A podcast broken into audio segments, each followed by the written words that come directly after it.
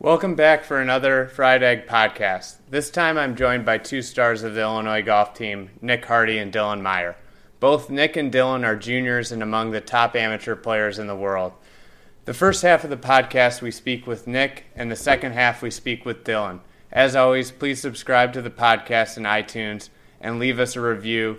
I miss a green, for example, I'm already upset. When I find my ball in the bunker, I'm really upset. And when I find my ball in a fried egg, fried egg, the dreaded fried egg, fried egg, fried egg, fried egg, fried egg, fried egg lie, I'm about ready to run off the golf course.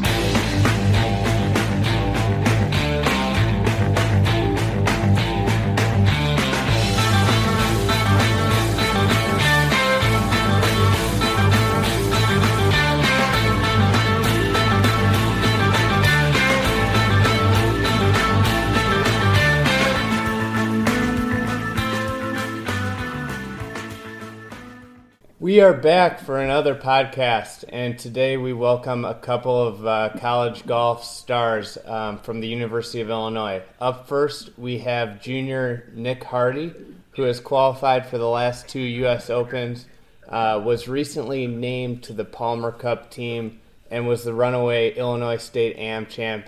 Nick, how are you doing today? Good. How are you doing?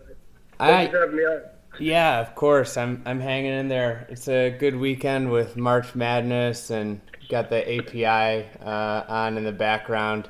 Uh, you've been watching any of the golf this this season? Uh, yeah, yeah. I've, I've watched pretty much as much as I can. As much as I can. Um, I love to watch. Uh, you know, the tournaments every weekend. Starting to see a lot of names that I've played with too. So it's um, it's really cool to see, and yeah, I love watching the golf. Yeah, I imagine you you probably have played with a lot of the guys, especially now. I mean, you you qualified for a lot of USGA events young, so you know a lot of those guys that are 25 were probably some of the guys that you looked up to, huh? Yeah, no doubt. I mean, I uh, seeing like uh, guys like Jon Rahm and Bryson DeChambeau having success right now, so so early, and then like you know, obviously my teammates Brian Campbell uh, Charlie Danielson and, and uh, Thomas Detry. They're having success, so it's really cool and fun to follow them for sure. Yeah, it, it's cool. I, am an Illinois grad, and uh, it's cool to see all the Illinois uh, guys out there. You got like you know Langley and Guthrie too that are a little bit older, and then obviously you know kind of Stricker and uh, Thomas Pieters. Peters, is, yeah, yeah, he's he's he's been on fire. So I, would love to give uh, the listeners a little bit a bit of background on you. So how'd you how'd you get into golf?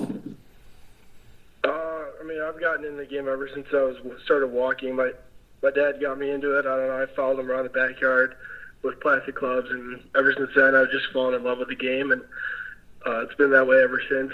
Um, I grew up playing at a par three course in Northbrook called Annersburger, uh, pretty much every day, and um, sportsman's too. And so, um, yeah, I've loved the game ever since. Had a passion for it, and I just love uh, love practicing it.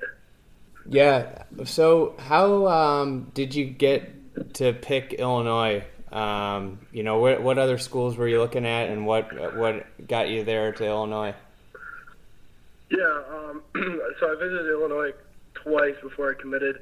The first time I really loved it. Uh, the second time I just I couldn't, you know, get enough of it. I loved it so much that you know I committed right away, and I couldn't really see myself going anywhere else. I um, I looked at a lot of Big Ten, and um, I just started to look at a lot of schools in the South, but I knew right away after I visited Illinois the second time, I was like, I was dead set on it, and there's no way I was going anywhere else. So, um, yeah, I looked at a lot of other Big Ten schools and a lot, a lot of schools in the South that I had planned on visiting, but I just knew so quickly where I wanted to go that it didn't even matter.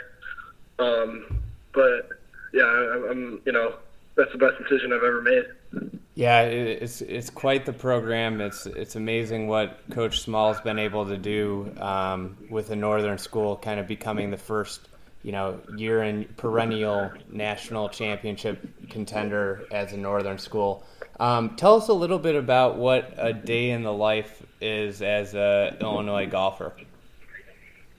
Yeah. Um, so I mean, you know, weekly uh, we have workouts either two or three times a week at six in the morning.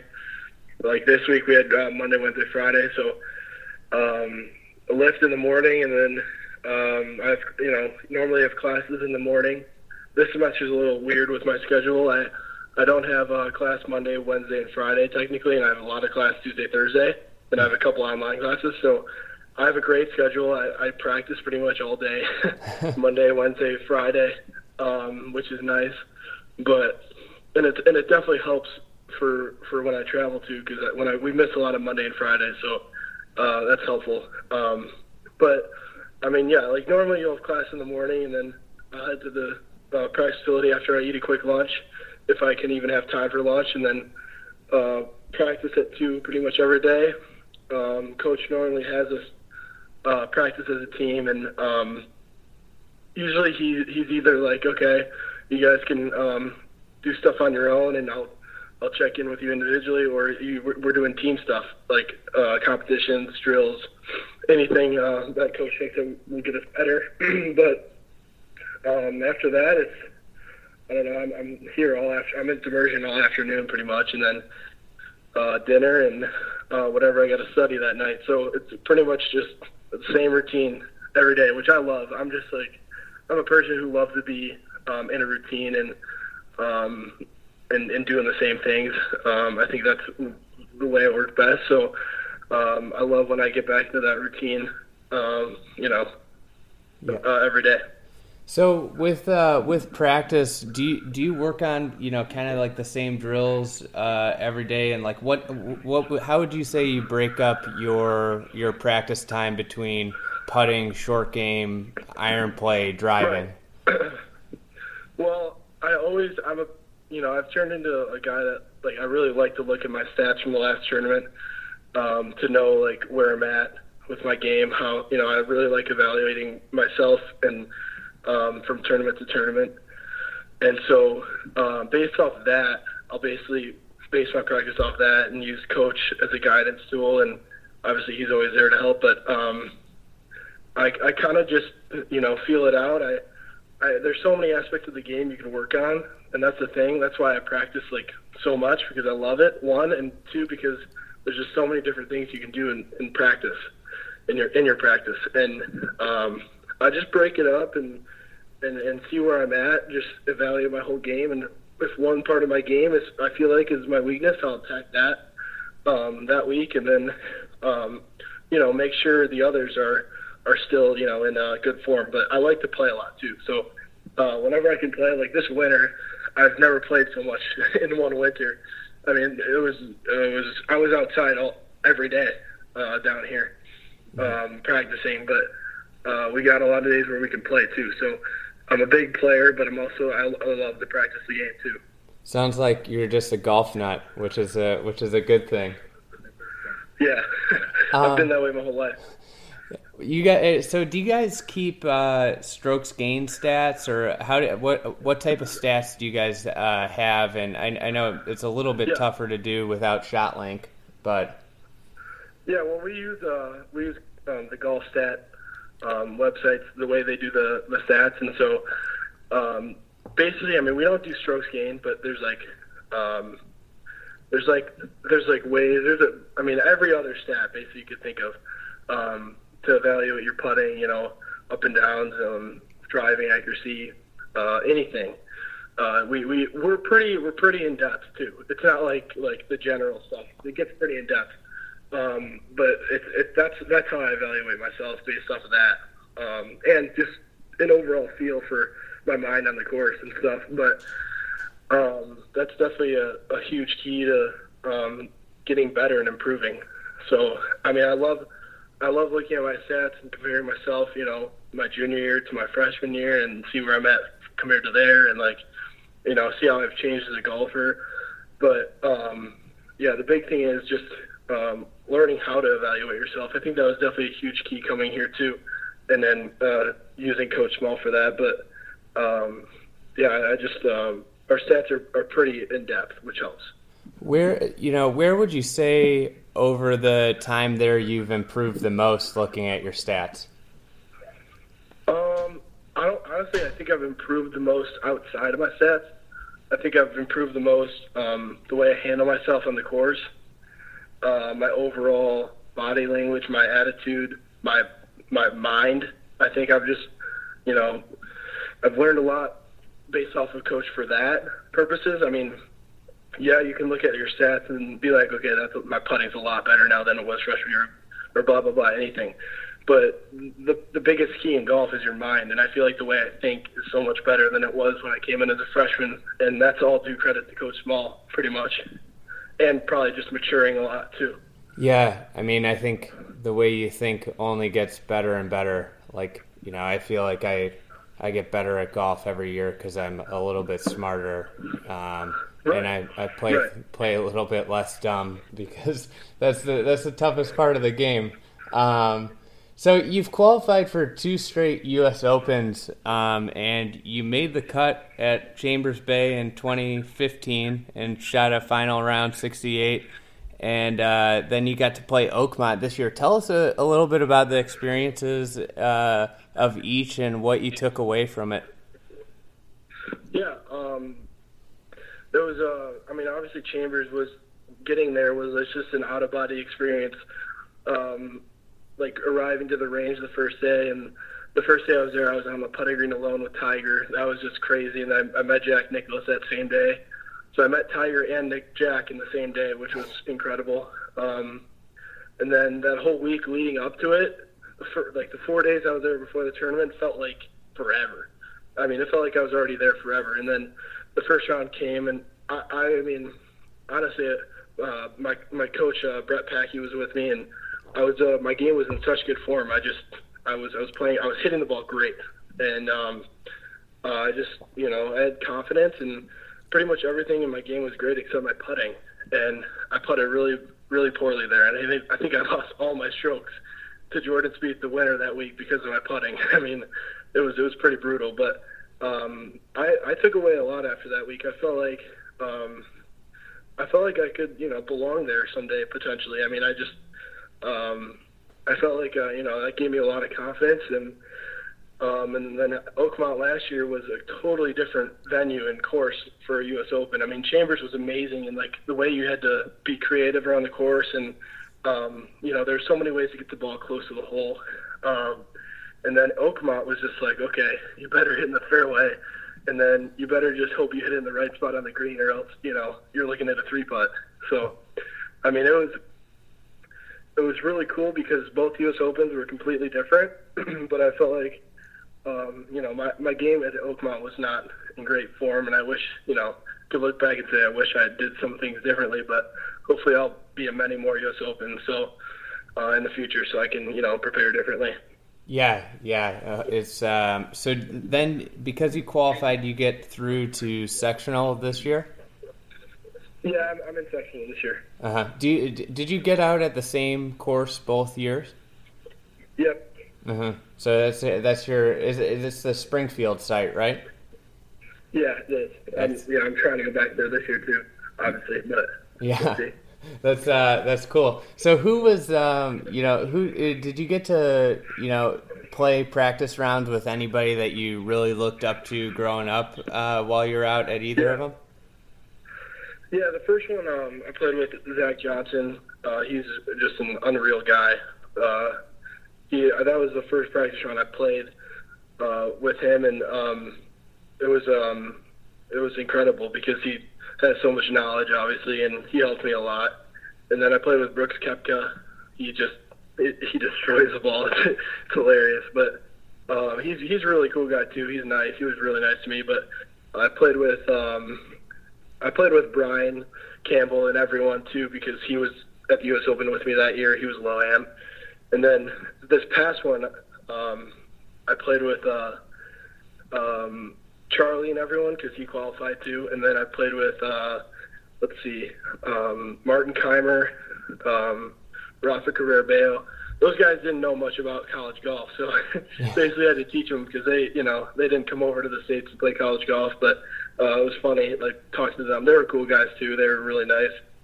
Um, uh, tried to set up another round with Zach and Jimmy Walker, but that didn't work out. Um, and then I played with uh, Jason Kokrak. He was a great guy too. Um, he hits it really good. Yeah, really he bombs it, huh? That's that's awesome. I mean, unbelievable um, experience, I imagine, and it, it, especially playing with those guys, making the cut, had to give you just all types of uh, confidence. So I wanted to talk Yeah, a little bit yeah. about the team and how you know, kind of.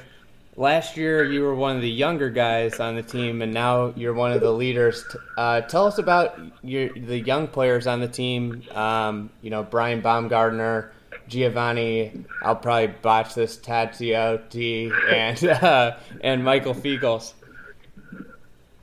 Yeah, um, it's obviously it was a quick transition being one of the younger guys. I mean, I had it so easy with the older guys here. Uh, Brian Campbell, Alex Burge, um, Thomas, and Charlie. Obviously, I had it so easy because those guys were such great leaders, and I just looked up to them the whole time and um, just basically followed their steps uh, all the time and, and practicing. And you know, they taught me a lot too. But it was quick. It was like wow, I come to campus this time and I'm like, I'm the oldest guy here with Dylan. And we're a really young team and, um, and there's half our team is freshmen. So it was like, wow, that was a quick jump, but I was excited for it. Um, and I knew under the leadership of coach Small, that, I mean, and Barlow there, I mean, we were going to be, um, you know, in good hands, but, uh, it's definitely important for me to, you know, take what I learned from the older guys and, uh, try to help uh, these freshmen out um, and be like be their Charlie Danielson or something like that. But um, uh, it's it's it's definitely a new way for me, but it's been fun and uh, I feel like these freshmen are are kind of similar to the way I was in just a lot of ways, and I've already seen all of them grow up so much and just make so many strides since the first day they came here, which is so cool to see because I was probably the same way, but I didn't see it. So. Um, but they're getting better, and hopefully their games start to really trend upwards, and I know they will towards the end of the spring here. What What do you think's the toughest adjustment going from high school golf and junior golf to college golf? Um, honestly, I think it's the courses we play. The courses we play in college are so much different and so much harder than what we played in high school. Um, and obviously, you got to learn the game because when you're in high school, you're playing to all these pins in the middle of the green, soft greens, short courses. You can basically fly it at every pin. Um, but when you're in college, you're playing firm greens, uh, pins tucked on sides of the greens and corners and on ledges and like, and you like, as, as a freshman, you don't really like, you technically understand the concepts, but you don't really like apply them when you play the game. So that's kind of the big thing about what coach helps you out with. I mean, he makes you go through the practice. The practice rounds are so important to him and to the whole team here. I mean, we go through our practice rounds and make sure we get everything right. Like, I mean, the littlest details too, just where where north is, um, uh, where these pins will be, um, you know, where you want to hit it, obviously, where you don't want to hit it. Strong, and then we work on this a lot in practices and strong siding the ball and not hitting the short sides. I mean, we practice that all the time. So um, it, it tends to come natural to you now. I mean, after you're a freshman, but um, that's the big thing about Coach Small and helping you out your freshman year, learning how to play the game. Yeah, I think that's such so much of a misconception and something you learn with experience is that like you know when you're 200 yards out 30 feet is like a really good shot you don't have to go at that flag and i, I imagine that's uh, that's something you know with how much how good of putters you guys are um, that's something you know 30 feet you can make one of those every once in a while Right. and then you know wait till you get into a spot where you can really attack the flag Right. I mean, we um, we've had the you know in the past couple of years we've had the opportunity to sit down with some of the uh, game's greatest minds like Bob Rotella, and he says like any anytime you have an eight iron or less, you should be looking at the pin or inside ten feet, and anytime you have seven iron or more, you should be you know thinking more more conservatively taking your medicine. So when you have the opportunities where you have wedges in, that's where you take advantage of. But when you, like you said, when you have 200 yards in, I mean, it's okay to hit a middle of greens and two putt. So obviously, like in in practice, we practice our lag putting a bunch. I mean, three putt avoidance is huge in college golf. Same with um, penalty shots and and all that too. So um, really, we, I mean, what Coach um, Coach Small really helps us out with is just learning the game and saving shots that other teams will make mistakes on because they're just being, you know, either um, you know careless or or just not thinking. So that's really where Coach kind of really helps you out as a freshman in learning the game and and um, where to where to be aggressive and where to it's just p- picking your spots really. Yeah, it's uh, it's patience is is a is a virtue in a lot of aspects yeah. of life. So as you know, you, you touched on this and just the golf course change, but as an amateur and college player, you guys get to play some incredible golf courses. What uh, what are what have been some of your favorite courses that you've got to see um, in in your life and uh, at in, at tournaments? Yeah, um, we do play at incredible places. We're so lucky for that, obviously. But um, my favorites are definitely Southern Highlands, where we just were in Las Vegas. That that place is unbelievable. Um, and then Olympia Fields, I love going there. Um, that's a, obviously a great course. And then going back all the way to you know my junior days, I, I love the the two U.S. junior courses I played at. Um, Martis Camp was was unbelievable out in uh, Truckee, California. Mm-hmm. And then, um, I mean, really, we we get to play all I mean, incredible USAM courses. Um, but yeah, that those are the ones that stick out to me that were really cool. Yeah, those USGA events are a different type of experience than than your regular event. It's uh, it makes you never want to miss one once you get into one. Exactly. So uh, a big one that you're you're being considered for is the Walker Cup, and you got to go out to LACC a couple months ago and uh, and and be a part of the practice sessions. What uh, yeah. what did you kind of take away from those practice sessions, and and tell us a little bit about like the vibe and and and what you guys were doing out there. Yeah, um, the practice session was really, I mean, pretty much the most fun I've ever had in a golf course. We uh, just us 16 guys, we just played a bunch of golf, and it was competitive and it was fun. Um, LACC is unbelievable. Um, it's a, it's a, when I got there, I couldn't believe, you know, we didn't get much roll out there, but it was it was really long. It's a really long course, and um, they're gonna have U.S. Open there soon, or obviously the Walker Cup coming up, but the U.S. Open I think is in 2021, and that's gonna be really cool. But um, yeah, we just we played a lot of matches and uh, kept it competitive and fun though. So that was really cool, and um, yeah, hopefully to be a part of that team will be unbelievable. If uh, if you say you make the team, uh, what what guy would you most want to be partnered up with for uh, uh, for matches? How could I not say Dylan? it it leads into a good Twitter question we got from uh, Brett from the IJGA is uh, he wants to know if you guys if you could compare yourselves to uh, any WWE tag team, who would it be? Honestly, I don't know, but Dylan Dylan calls me Hulk because I don't know I'm bigger and I don't know what we call Dylan, but um, I, am sure Dylan will have a good answer for that one. I'll, I'll, I'll save it for Dylan. Um, and then uh, one of the potential teammate on that Walker Cup team, uh, Stewart Hagestad, the Mid Am champ, wants to know which would you rather wear for every round? A floral sun uh, bonnet and white sunglasses, or socks and I'm gonna Crocs? go with the Crocs. I'm gonna go with the Crocs for sure. You know, he thought you, you were gonna go with the the bonnet. I think Stu. I think Stu is more the bonnet guy. Honestly, he's a he's a Southern California kid. Yeah, he's a, he's an interesting character, huh? yeah, I, I, met, I first met Stu at the Walker Cup practice. He he's unbelievable. I love him so much. He's a such a great guy. What what do you think? Uh, what do you think his chances are at um, the at the Masters? I love his chances. Stu's a great player. Um, you know, I think uh, I think he I think his you know, obviously he's there to compete and hopefully to win, but I think uh, he definitely has a good shot at making the cut, and that would be really cool. Yeah, you know, I was looking at at um, some odds the other day, and like they've got him like paired up the same as like you know these like old champions, and it's like this kid's 25 and he he played at USC. It's like he's not. You know, like he hits it, he hits it really straight off the tee. That's a key at Augusta too. So I mean, it, you know, if he, you know, is in a good form, I could, I could totally see him. He, he's a gamer. You saw it with the, the last six holes of the mid am. That was really cool. Yeah, yeah, that was those those six holes were so hard, and he made all those birdies. I mean, that was insane. All those putts, yeah.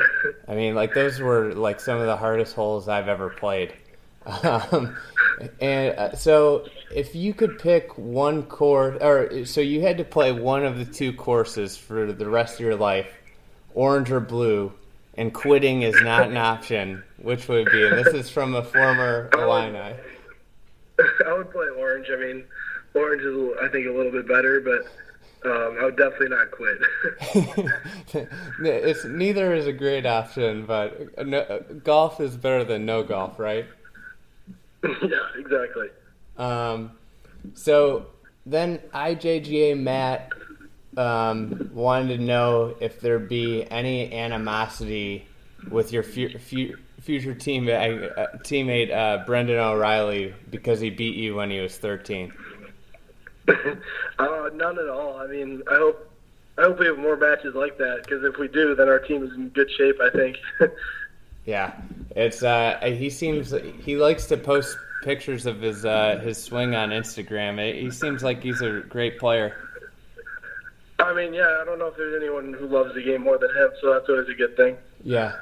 So um, curious if you could take um, one aspect of a former Illini player's game, uh, you know, whether it be like Stricker's wedge game or Pieters' yeah. driving. What would you What would you want to take from another player? Um, honestly, there'd be so many, so many. I mean, I I I, I think about it. I mean, all these players that come through. All, I mean, uh, there's one thing that comes to mind. It's it's their minds and it's their their short games. I mean, Coach Small, Stricker, and and all the guys you know above me. Their their short games are incredible. But uh, one thing I will say is Brian Campbell's mind was incredible. Um, you know, like I think Charlie and I talked about it a lot. I mean, Brian just always had that that incredible mindset. And Coach Small says a lot, like you got to pretend every day is a qualifier and you're just it's do or die every day, and that's exactly what Brian was like. Like, I mean, it didn't matter what round it was; he could go out there and shoot a scrappy 63 any day.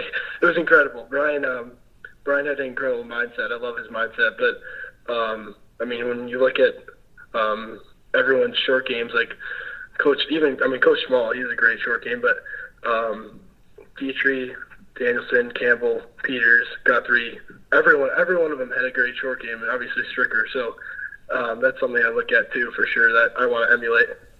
Yeah, yeah, it's uh, mind and short game go go very far. So we we're we're short on time here, and we I'm gonna get you out of here on a couple quick overrated, underrated, underrated uh, questions. So just you know whether you think it's overrated, underrated, one answer, you know, quick. So Papa Del's Pizza. Um, overrated. I'm a I'm a Papa John's guy. Papa John's. Papa, either way, Papa's in the house, huh? Yeah, yeah, exactly. um, Phil Mickelson. Underrated. Underrated. So you think he's one of the best ten players of all time? For sure, guaranteed. All right, white belt. Way overrated. that's, that's the answer I like to hear. All right, single. I never wear white belts. Single shaft irons. Um, honestly, I, I'm not. I don't. I don't know for that one. Never tried it, so I can't really say anything. Okay. Yeah, I, I think it it makes sense if somebody's starting, but I, I couldn't imagine like switching to it in in the middle. Of I know. I, I couldn't imagine that either. But if I tried it, I would I would have an opinion for sure. Yeah. Well, hey Nick, thanks so much for your time, and uh, best of luck with the spring season. And we'll uh, we'll see you uh, up at uh, hopefully at Rich Harvest Farms. For sure, sounds good. Thank you for having me on, Andy. We'll talk to you. All right, Here's thanks. Dylan. All right. All right. Now we uh, welcome Dylan Meyer on, uh, the reigning Western Am champ, uh, another one of Illinois' star players, and uh, made a long quarterfinal run at the USAM. How you doing, Dylan? I'm Good, and yourself? Hey, you know I'm I'm hanging in there. It's it's Friday. NCAA tournament's on. You know, uh, life is good. So uh, I agree. I agree there. NCAA tournament's always a good time. who who you uh, with Illinois not in it? Who are you uh, rooting for? Uh, you know, I'm not really rooting for anyone. I'm kind of just enjoying the all the high seeds beating the the good the good teams. So it's kind of what I'm following mostly. Yeah, it's sometimes when you don't have a horse in the race, it's actually more fun because you just can root for all utter chaos, right? That's exactly right. so uh, I'd love to hear a little bit about your background. Give the listeners uh, an idea of who you are and how you got into golf. Um, so I'm from Evansville, Indiana. Um, it's right there on the border of Kentucky, um, southwest part of the state. And um, I grew up. My family's a bunch of farmers. Um, all my uncles are my great uncles, but um, I didn't grow up being on the farm or anything like that. But um, I grew up in definitely in that kind of atmosphere and that um, kind of background. Um, I went to a high school where golf really wasn't a priority. As in Indiana, basketball is always the priority. Um, so we were kind of that second class sport. Um, didn't really have much recognition. Um, but you know, you get up closer and you started playing in tournaments closer to Indianapolis, where golf actually mattered. Um, that's whenever I started getting noticed by by schools and things like that, and which led me here to Coach Small. Um, there's a couple alumni from back at home that one one played here. His name's Keith Bratton. Um, he got in touch with Coach Small, let him know about me, and then things kind of went off from there. Mm-hmm. Um, how I started to play golf was with my grandpa. Um, he had a group of guys. Yeah, well, my grandpa and my father. They had a group of guys that played on every Thursday night at a local golf course, and I'd always tag along ever since I was a little kid, about five years old, and I just kept going with them, and I just developed a love for the game, and it's just carried me to where I am now. Uh, that's great. It's uh, so. Do, do you still uh, tee it up with the with the old golf group every once in a while? Uh, you know, I don't. They don't really play all that much anymore. Um, but they do sit around and casually go to the 19th tee, 19th green. You know, uh, the nice little bar area. Uh, always kind of hooping and hollering around about whatever's going on. The so I kind of go up there and see them a little bit every now and again uh, with my grandpa because I know he likes that, and I know those guys like seeing me as well. So uh, I definitely get around them some, but just don't really play much golf with them anymore. Yeah, yeah, yeah. You're kind of busy too. You got got a lot of tournaments you're playing in. Um, so how how'd you you know narrow down and pick Illinois? What was kind of like the deciding factor? Um, you know, it really came down to um, Coach Small and what he does to produce pros. Um, really, it's what I wanted to do. It's kind of the path I wanted to follow in my dreams. I mean, yeah, Indiana, they had Jeff Overton, who was from Evansville. I mean, that was kind of they wanted me to follow in that in those steps, but you know, I wanted to create my own path, and um, so I came here and I wanted to be something different. I didn't want to go into a culture where I thought that I would be the top dog or that I would be looked upon differently. I wanted to come somewhere where I had to start from the bottom and work my way to the top, which I'm still not to that top point yet. So it's still a, a work in progress because coaching just makes you not only a better golfer but a better person individually.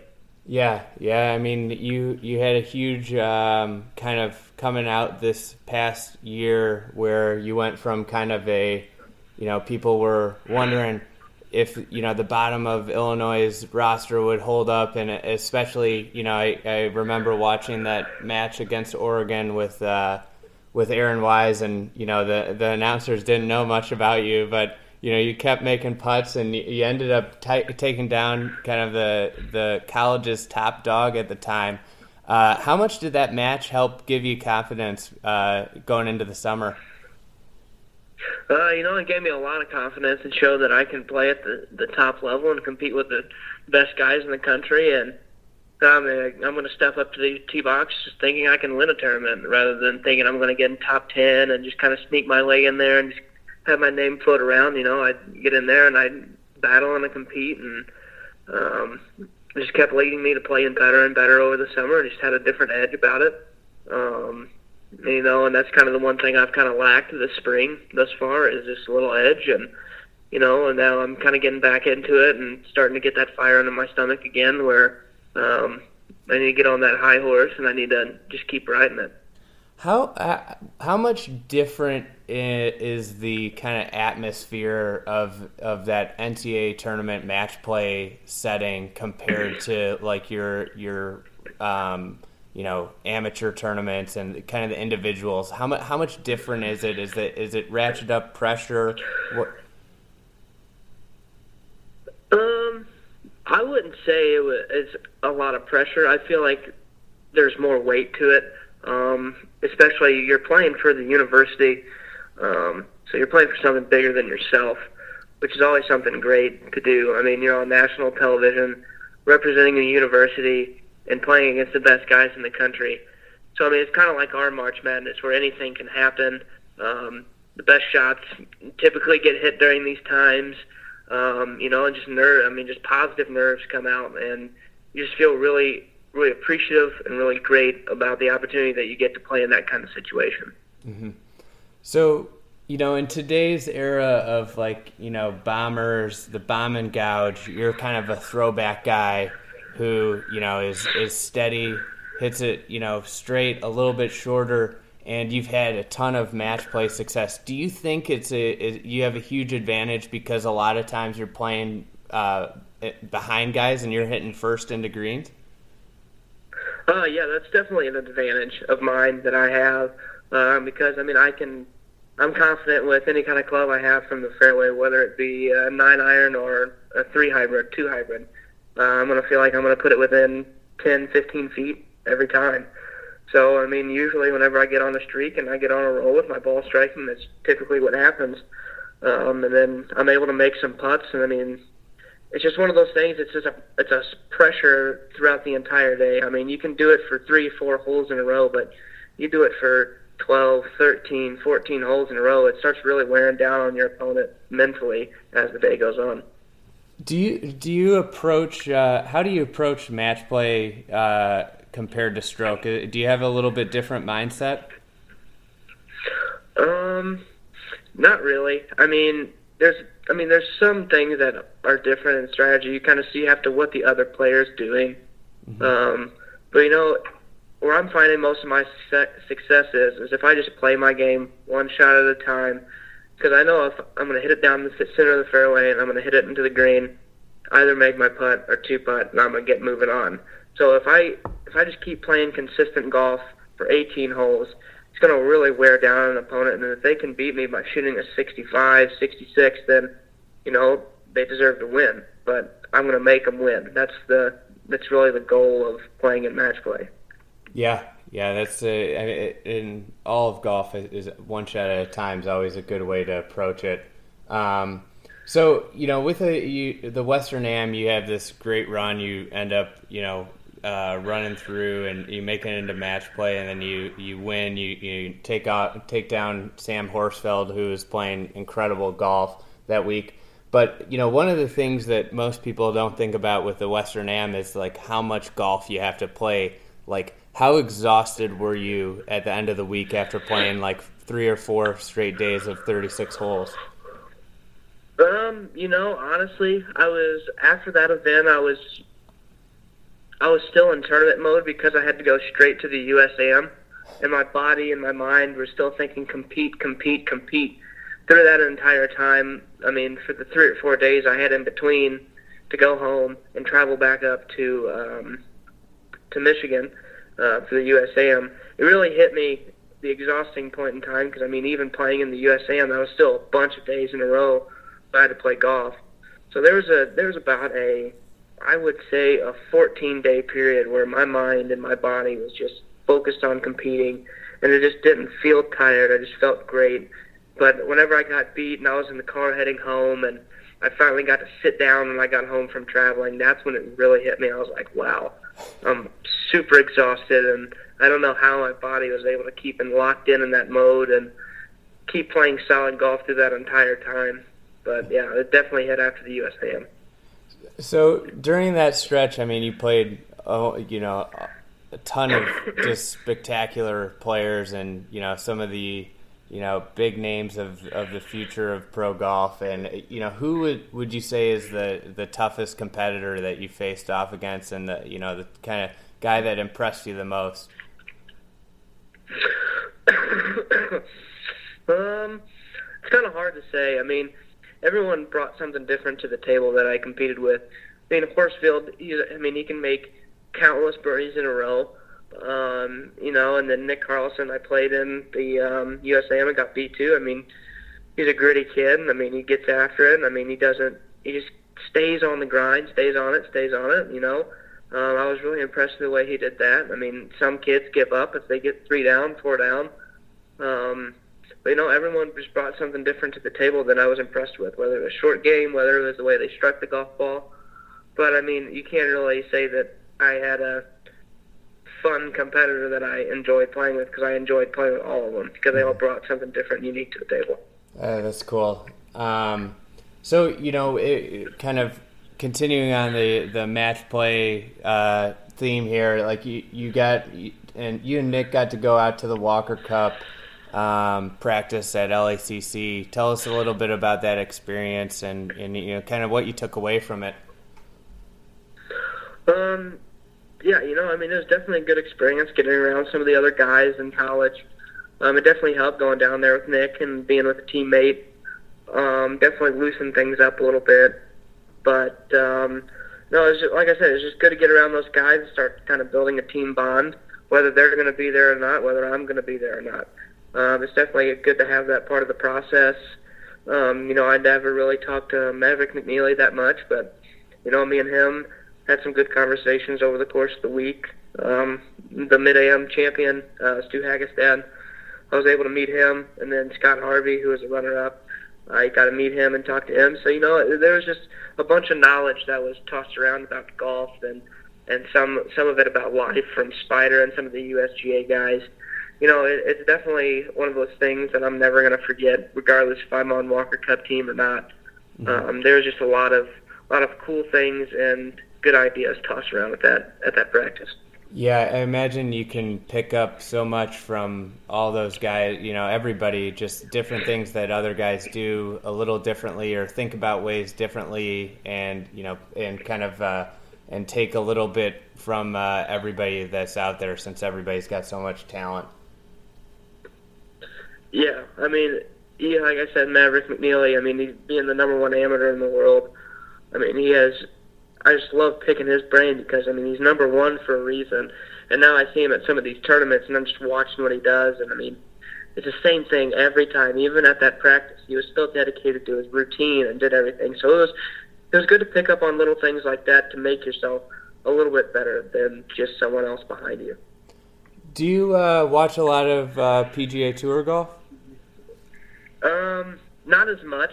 I mean, I watch the majors a little bit, but I mean, I'm not really the type to sit down and watch watch a round of golf on television. Mm-hmm. Um, I'm more of kind of like watching basketball and things like that. I gotcha. So, it, in your free time, you like uh, kind of getting away from the game?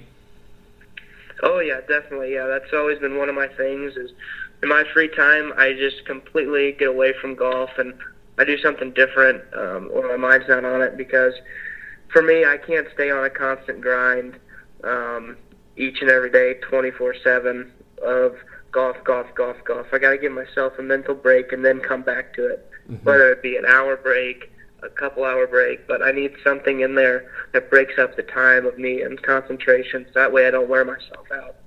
So, what what are you? What are some of your favorite uh, things to do down in Champaign uh, during your free time? Favorite thing, I mean, you know, I mean, we like to watch a lot of basketball. I mean, especially myself. Um, play some video games. I mean, we, I mean, typically we have to do a bunch of studying. So, I mean, studying is one of those things as well. Um, you know, I'm interested in um, politics, so I watch a lot of Fox News, mm-hmm. kind of catch up on everything, and I read up on some of the policies and everything going through Congress. And you know, I feel like not a lot of kids my age do that, but you know, it's definitely one of those interests that I have that I feel that my hobby is it gets me off of golf and onto something completely different. So, so if uh, if the golf career doesn't work out, uh, are you looking to get into possibly politics? Oh yeah, that's for sure. That's definitely the uh, career path I'm looking at. That's that's my major is political science. So um, I'm definitely interested in that field and holding the public office and doing things like that nature. Uh, well, you could be like Bubba. You know, he I, I read that he's thinking about running for the for mayor of Pensacola. Yeah, I mean, I heard all that too, but it's awfully hard. You got to dedicate what you got to dedicate your life to it if you really want to make a good change and and whatnot. So we'll see what he does. If if you were a pro and and Volvik offered you, you know, say a million dollars to play their ball, and Titleist offered you five hundred thousand to play their ball, which would you choose? Uh, it just, I mean, it really depends on the stage of where I'm at. I mean, if I'm Bubba Watson and I've won a couple Masters, I'm probably going to take the Volvik deal, you know, um, just because I can. But I mean, if I'm just a new guy on tour, I'm not going to go take a chance with a Volvik golf ball. I'm going to go ahead and play my Titleist that I know how I'm going to play with, and hopefully, I'm going to end up making more money that way by playing than just off endorsements. Uh-huh.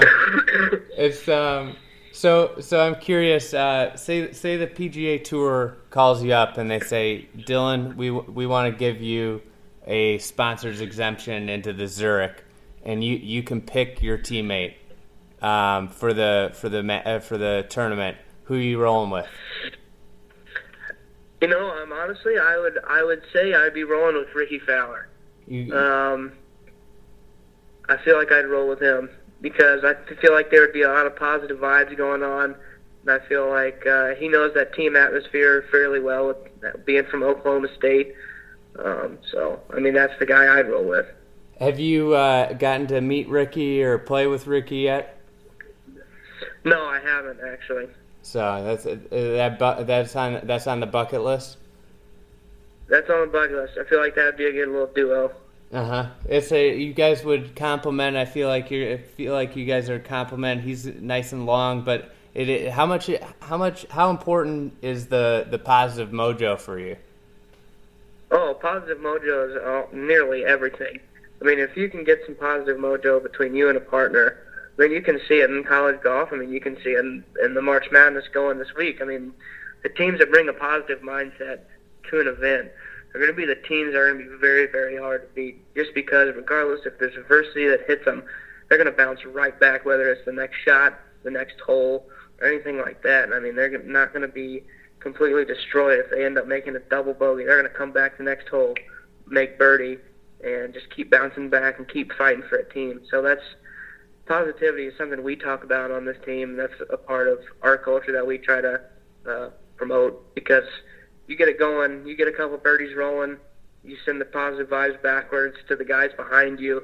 It really starts to roll, and they start making birdies. So there's definitely that positive energy that's out there.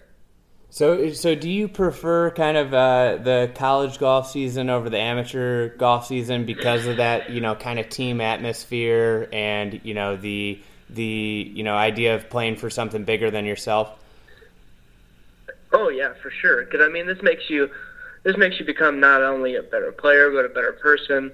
You'll learn more. I mean, you can be out there by yourself on the road and just playing golf and becoming a robot and not really learn anything about yourself or others. Really, I mean, how to interact with others, and I mean, it's definitely something to say that college golf is able to do on the other side off the course. I mean, because you can't replicate um, positive positive vibes or a team atmosphere on the amateur circuit during the summer. Because I mean, me and Nick will run across each other during tournaments during the summer, but there's that. I mean, we want each other to do well, but it's not the same as when you're here and you're playing for your team. So it's definitely something special to be a part of.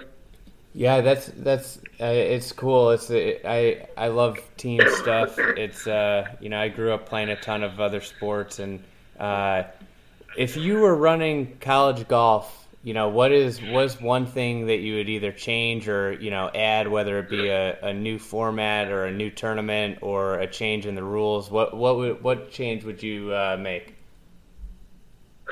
Man, I don't even know. Um, that's a tough one. Um, so like in the NCAA tournament, um, I feel like all five guys should count.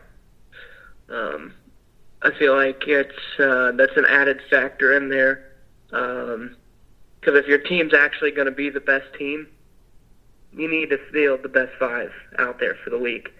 Um, I feel like that's important. I mean, I feel like that holds everyone accountable rather than just giving that fifth guy the way out saying, no, if you play good today, then you can count. But if you don't, then all right. But I feel like if you add the fifth guy into the mix, the best teams are really going to show whether, I mean, it could be, I mean, it could be anyone. Any of five guys could show up rather than just four guys. Yeah, it adds like almost a weight. It, it, they have that element in the match play uh, por- portion, but the stroke play it, it, makes a lot of sense because you, you got to have the most depth and the most. You know, everybody's got to show up every round, huh? Yeah, exactly. I mean, it's kind of like basketball. You don't when you have your starting five out there, you don't just let one guy come out like, come out and he's just dull. You're gonna have a guy come in that's gonna try to change the mojo and bring something to the table as the fifth spot. Mm-hmm. So it's kind of something that goes along the lines with uh, with our NCAA tournament. So. Mm-hmm. So uh, Illinois has got uh, a little bit of a coaching search. Uh, you got anybody that you want to see Illinois hire? Oh man, you know, sat here and I thought about it. You know, I mean, obviously my dream guy that I'd want, and I just know he's not going to come here, is Brad Stevens, because mm-hmm. I feel like he knows Midwest basketball more than anyone. And he's uh, he did such a great job with Butler. But you know, I honestly think uh, I feel like Tony Bennett would be a good one. Yeah. Uh, definitely a good one from Virginia. But yeah, I mean, I don't really have a big wish list. I mean, whoever we get, they're gonna hopefully turn the program around. And you know, I trust uh, Whitman on what he's doing. I mean, he, he did hire Lovie, so we'll see. And the donors are willing to pay, and the university's willing to pay this new coach. So we'll we'll see what what we get. Yeah, yeah, we. Uh, I'm a I'm an Illinois grad, so I uh, I've been watching that. I'm hoping for a big hire. I, I think Brad Stevens is doing pretty good in that NBA, in the NBA, unfortunately. yeah, yeah, I know that definitely would. Have, you'd almost hope that he was having a bad year this year, that he would think about coming back, but that's definitely not going to happen. Yeah, yeah. So um, we've got some uh, we got some Twitter questions uh, I want to get to here, and uh, and Nick deferred to you on on Brett's question of if you could compare uh, you and Nick to any WWE tag team, who would it be? Oh man, um, man, oh man, WWE tag team. trying to think of a good one here. You know, honestly, I think we'd be around the D Generation X. to be completely honest.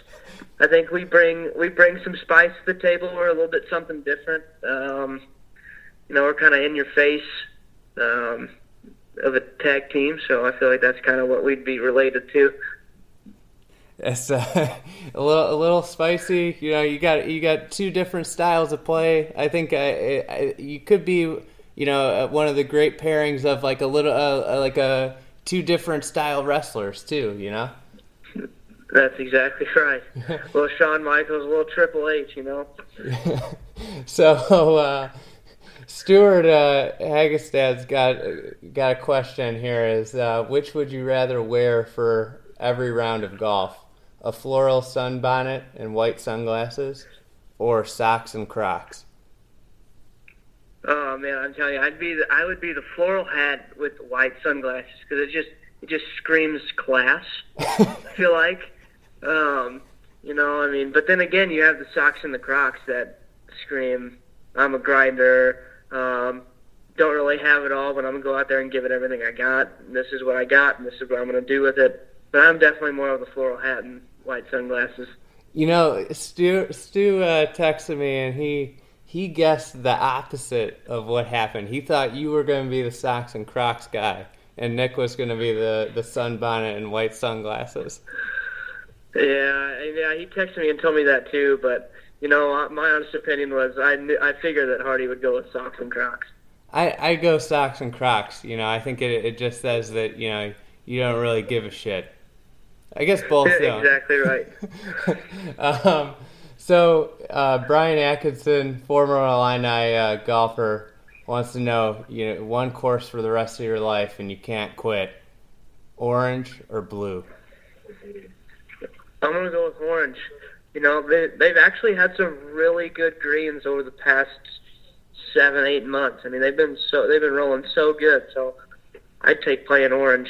And I stayed down one summer uh, for summer school, and I'd play out of the orange, and and like you'd have lob wedges in, and you'd have to land them short of the green because they were so rock hard. It's uh, yeah, I know. They'd always it'd be a rock. it's uh, it's something else. I I I hope one day uh, they get like a really great university golf course. Like you know, you see a lot of uh, universities have some good tracks, and and that'd be a cool thing for Illinois to get.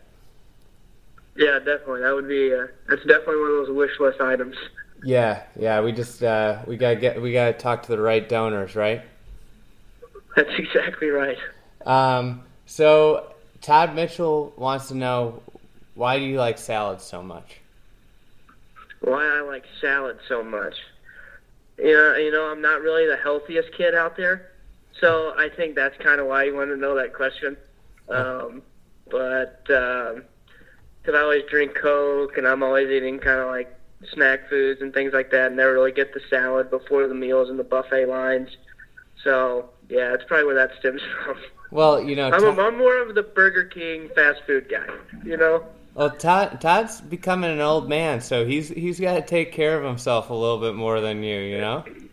Yeah, he's got to eat his greens. You know, he's got to stay a little bit healthier and all that good stuff. Yeah, he, he's uh, he, he he's a heck of a player, though. I'll tell you what.